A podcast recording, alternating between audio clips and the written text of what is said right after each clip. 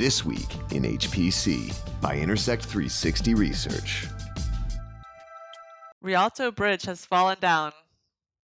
US and UK supercomputing wish lists. It's This Week in HPC. Hi, everyone. Thanks for tuning in to another episode of This Week in HPC with Intersect 360 Research, distributed in partnership with HPC Wire. I'm Addison Snell with Intersect 360 Research, joined again by HPC Wire's Tiffany Trader and Oliver Peckham. And Oliver and Tiffany, this week in HPC, we're looking at yet another HPC related product cancellation from Intel. Yeah, that's right. Um, Intel's uh, CEO Pat Gelsinger announced some changes to the GPU roadmap. Uh, they have canceled the GPU that was codenamed uh, Rialto Bridge. That was supposed to be the successor to the current uh, Max series GPU that is known as uh, Ponte Vecchio, the the GPU that's going into the uh, Aurora system. Um, the Rialto Bridge was due out next year. Um, but now that that is canceled, um, the next Max series will be the GPU archi- architecture codenamed Falcon Shores, uh, which has also been uh, had a change. It was supposed to come out next year in 2024, but now it's not going to be out. They say they're saying until uh, 2025. Yeah, this is a bit of a disappointment here. Now, I can look at this and look at the economic backdrop and say, I understand it. This can be the right decision, but it's ultimately a disappointment that Intel is in a position where this is the right decision because uh, even just within the processor realm, we've seen other HPC related cancellations from Intel, such as with the uh, Knights Landing um, and, uh, and the um, uh, the co-processors there, and now uh, that's even without things like you know Omnipath leaving the company or Lustre that they got into and out of, and other things that we can name. So the optics on this are not great. It's also hard not to feel uh, a little bad for the one system that had announced that it was going to, uh, to to our knowledge, that it was going to use Rialto Bridge, which is uh, Mare Nostrum 5 at the Barcelona Supercomputing Center, was going to have a, a relatively small uh, four Linpack petaflops partition um, powered by the Rialto Bridge GPUs. Uh, we reached out to them and they didn't have a comment on on the news, but we assume they will be probably using another generation of Intel GPU. Um, yeah, I think you're you're right there, um, Oliver. They uh, it seems reasonable that they would they would swap in uh, Ponte Vecchio, but we don't we don't have confirmation uh, from them uh, on that at this point. And uh, and Addison, I think, yeah, I think that was, you know, the the choice that they had to make at this point to be, you know, realistic and reset their their roadmap. Roadmap. They really didn't, you know, have much much of a choice. One of the things that they also confirmed with respect to Falcon Shores is that it will be a GPU. Now that's really important because the main selling feature, the main selling point of Falcon Shores was that it would be an XPU and that it would combine a CPU with the GPU, um, kind of similar to you know what AMD is doing with the MI300, and then what NVIDIA is doing with tightly integrating the CPU and the GPU with uh, Grace Grace Hopper on an SoC. Uh, so now um, that is delayed a bit to the first the first one, which is now due out in 2025, will be um, will be a GPU um, with the idea that they you know that they'll still pursue you know that XPU uh, strategy in in the future. Another thing that I thought was kind of interesting is that you know Intel, you know, when they announced Rialto Bridge, they put out a slide that says you know how great it's going to be, uh, you know how it's going to have um, certain you know the different performance speed ups. You can see that slide in the article on, on HPC Wire. But you know, now that they're canceling it, they're saying, oh well, you know, it wasn't it's not that big of a deal because it was only going to provide incremental in, incremental performance improvements. So we said it was going to be really great, but uh, really it was just just incremental. And then they also um, said that they uh, they on the um, the other data center CPU that the other data center GPU that they have, which is the Flex series GPU, they have also um, made a roadmap change there. They were supposed to have an upcoming upcoming one is supposed to be, is uh, Lancaster Sound. That was a, that was a successor to the current one called Arctic Sound. That has been dropped. Um, that Lancaster Sound has been dropped, and now the next one in that iteration on that roadmap will be uh, the Melville Sound, and so that is a moving to a two-year cycle instead of a one-year cycle. Yeah, these are great points that you all make. And Oliver, with regard to Mare Nostrum, Mare Nostrum 5, that system, I I would expect that that'll be a topic of conversation when we get to the Euro HPC summit, uh, which is coming up later this month. I would like to, to hear what the plans are uh, for that and, and what implications there are on European supercomputing roadmaps going forward. But in terms of the competitive landscape here, uh, you know, I completely agree with you, Tiffany, that uh, looking at the change from the XPU to the GPU in Falcon Shores and sliding that out a little bit, I think that does have significant implications. To me, you know, maybe what it means is they're really focusing on the discrete GPU performance a little more in the near term, perhaps motivated by the hyperscale market, which has been my suspicion about NVIDIA for, for recent years, that they're really driven more by hyperscale, cloud, and AI than they are for the GPU computing and HPC that really drove CUDA in its earlier years. And the near term implication is that here's AMD, which is first to market with an integrated CPU GPU package, and the national labs are doing pretty well at it. I was just at the Rice Energy HPC conference, and there were some presentations from uh, from some of the national labs. Bronson Messer from Oak Ridge National Labs was saying that the hipification of those codes, taking them out of CUDA and going into uh, a HIP uh, translation that would run on the AMD GPUs, was the work of, quote, an afternoon and a half, uh, really downplaying how hard that was, uh, saying it was quite simple, very straightforward.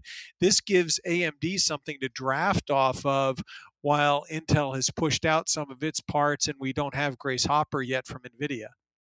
Yeah, exactly. That that's a that's a great great quote that you you shared. Um, and, you know, just like kind of double clicking on that competitive timeline. You know, that's uh, we have this year 2023 MI300 from AMD that you, know you just you just referenced HIPification, and then Grace Hopper. You know, that might be coming out later this year. You know, this, this year as well and so that's 2023 you have those kind of xpu type things where, whereas uh, intel's you know not saying until 2025 and then the first one you know won't even be um, the, the the hybrid you know the hybrid situation. So um, just something something uh, you know to consider yeah, it really banks on this notion that uh, HPC users are looking for x86 CPUs together with NVIDIA GPUs, which is some of our most recent survey data. Now, we're going to be rerunning that survey uh, in the near term in the first half of this year. And we'll see if sentiments are starting to change in terms of what the HPC user outlook is for different combinations of CPUs and GPUs. And in particular, we're going to want to take a look at what the sentiment is to uh, Intel x86, AMD x86, NVIDIA ARM, Ponte Vecchio, the MI300, and the NVIDIA GPUs in different combinations together and separately, how people feel about those. That'll help us forecast the way this is going in the market and the and then the chiplet approach you know opens further opens the door to that that flexibility and and and diversity of being able to plug different things. I know in, you know intel's roadmap is delayed now but you know it's not just about cpu and and uh, gpu they can they're saying they can plug other accelerator like things into there. They even they've even mentioned um, looking at put, putting uh, ARM ARM CPUs, you know, not in, instead of X, x86. So there's a lot of uh, interesting possibilities with that with that chiplet approach. So that'll that'll be interesting to hear more. And yeah, you mentioned you were in in Houston for Rice, and that is where I would have been if I weren't um, in Singapore for the SC Super SC Asia event. So that's where I was the same week that you were at the at the Rice uh, Energy event. So that's SC Asia and HPC Asia. They were co-located for the first time in Singapore, but actually there were three co three collated uh, easy easy for me to say three co-located events there. Um, there's also the conference on next generation arithmetic or CoNGA uh, was also there and that event is um, co-chaired by uh, john gustafson and you can get a little clue to that in the, the name of the conference itself. So it's really great. Um, it's just it was really lively and engaging. Um, they say that the and I could tell that there was a lot of business. A lot of business was being done too. It seemed like a really, you know, as is always the case at these events. Um, so they're they're important for that reason too, to you know bring parties together to to to do business. Um, as the the SC Asia conference um, last uh, this just um, earlier this month, it drew over a thousand attendees that, that they reported, and from over 50 countries and uh, 290 different organizations. So even though they were co-located this year, they um, you know just I think they just joined joined forces um, to like make it a more successful event this year. But next year they will be uh, going going their own way again, and next year the SC Asia will be in Sydney in February, and that is the the very first time that the event will be held outside of Singapore. It will be in Sydney, and I can tell you there were um, it was a strong Australian contingent at the event this year um, from all the companies. And then uh, Pawsey's Mark Mark Stickells, the director of uh, Pawsey, was there and gave a keynote, uh, and another um, some of the other people from the uh, uh, HPC centers and um, in Australia were, all, were also there and gave gave some good keynotes. So so um, it's going to be and and and then it's going to be in Sydney, and then HPC Asia will be back in Japan uh, next next January. So I hope to be able to attend. Yeah, not only Yeah, outside right. of Asia, but out or not only outside of Singapore, but outside of Asia, as it were. But uh, uh, most of us have Australia as part of that expanded Asia Pacific region, so I, I understand the motivation there as well.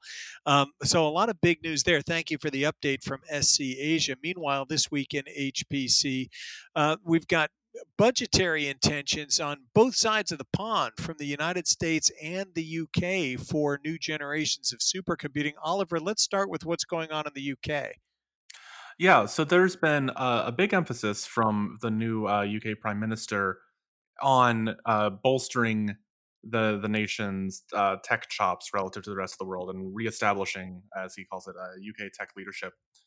So, as part of that, there's been this new department for science, innovation, and technology uh, that got started up, I think, in uh, February, and then, you know, just a, about a week ago, announced its first set of priorities. And apparently, part of that is the creation of an exascale supercomputer. And we are hearing from Bloomberg that uh, negotiations for the budget are ongoing, but that it's targeted for around uh, 800 million pounds, or just under uh, a billion dollars US. Uh, that hasn't been approved yet, but it sounds like they're angling to start development on that pretty quickly if they can get it approved. Now, something like this, you look at that nearly a billion dollars or 800 million pounds, that sounds like an expensive supercomputer, but I look at that and think that that's probably a total project cost. For example, with the Fugaku supercomputer, that was a total project cost of a little over a billion dollars, about 1.1 billion, but the actual system cost was something a little under half a billion dollars. Uh, that's probably a, around what we're looking at here, wouldn't you think? Yeah, I, I think that sounds about right. And it's worth remembering that this is all, you know, coming from sources right now. They were hoping to time, uh, according to reports, they were hoping to time the announcement of the supercomputer development uh, with the announcement of their spring budget uh, next week. But it sounds like the amount being asked for is contentious enough that it might be delayed a little bit past that. Once we get a formal announcement, we'll have more information around, you know, how that budget is broken down and uh, when they expect to develop and launch the system. Well, and speaking of things that aren't totally baked in, now we can put the UK system in context, but let's bring the United States into this because there's a new budget out of President Biden's administration that also includes uh, an increase in funding for supercomputing. Yeah, that one is uh, going through uh, the NSF, which he's targeting a, a, massive increase in the NSF budget. Uh, so in the budget, 11.3 billion, and that includes a proposal for the construction of the leadership class computing facility. Now, this isn't uh, something new. We've been hearing about the LCCF for a while. It's under development at the Texas Advanced Computing Center, TACC, um, and that is targeting, I think, around like a 2026 operational date, and includes like a whole center as well as what they've described as a roughly half exaflop system called Horizon that they've been exploring for a while. Now, this is another one that's a wish list, right? This is President Biden's budget. It still has to get through a Republican House of Representatives, uh, which, you know, you can look at that and say, does it have a good chance or not? The fact that we're looking at money for Texas might help that to go through. Uh, but uh, again, it's open for debate. I think that's I think that's totally right. I think it does help that uh, TACC is definitely TACC and their their partners. You know, it isn't just TACC; it's a it's a large consortium of uh, of partners that are working on the LCCF. They've really been doing their homework. You know, they've been pretty open in uh, various conferences about their development roadmap and uh, you know stakeholder participation. Uh, there's a, there's a lot of groundwork for this system and for this center, and it's been in their eyes for a long time. Uh, so I, I am decently faithful that this one will go through at least in some form. Yeah, it remains to be seen whether whether they'll get the full amount that they're requesting. Like that he's asked, uh, President Biden's asking for 11.3 billion, and last year got 8.8 billion, so that would be a significant increase. Uh, last year he asked for a 20% boost and only got 4%. So, you know, even if this project gets funded, it's it's yet to be seen if it will if they'll unlock additional funding or if they'll you know find the kind of like pull the money from from other areas. Uh, and then furthermore, they asked for the Office of Science uh, request was also in here, and there's a request for 8.8 billion, uh, which includes 35 million to create the 18th national lab at a minority serving institution, MSI, uh, where they'll you know enable cutting edge research. So I thought that that was a that that could be a good good addition to this uh, program.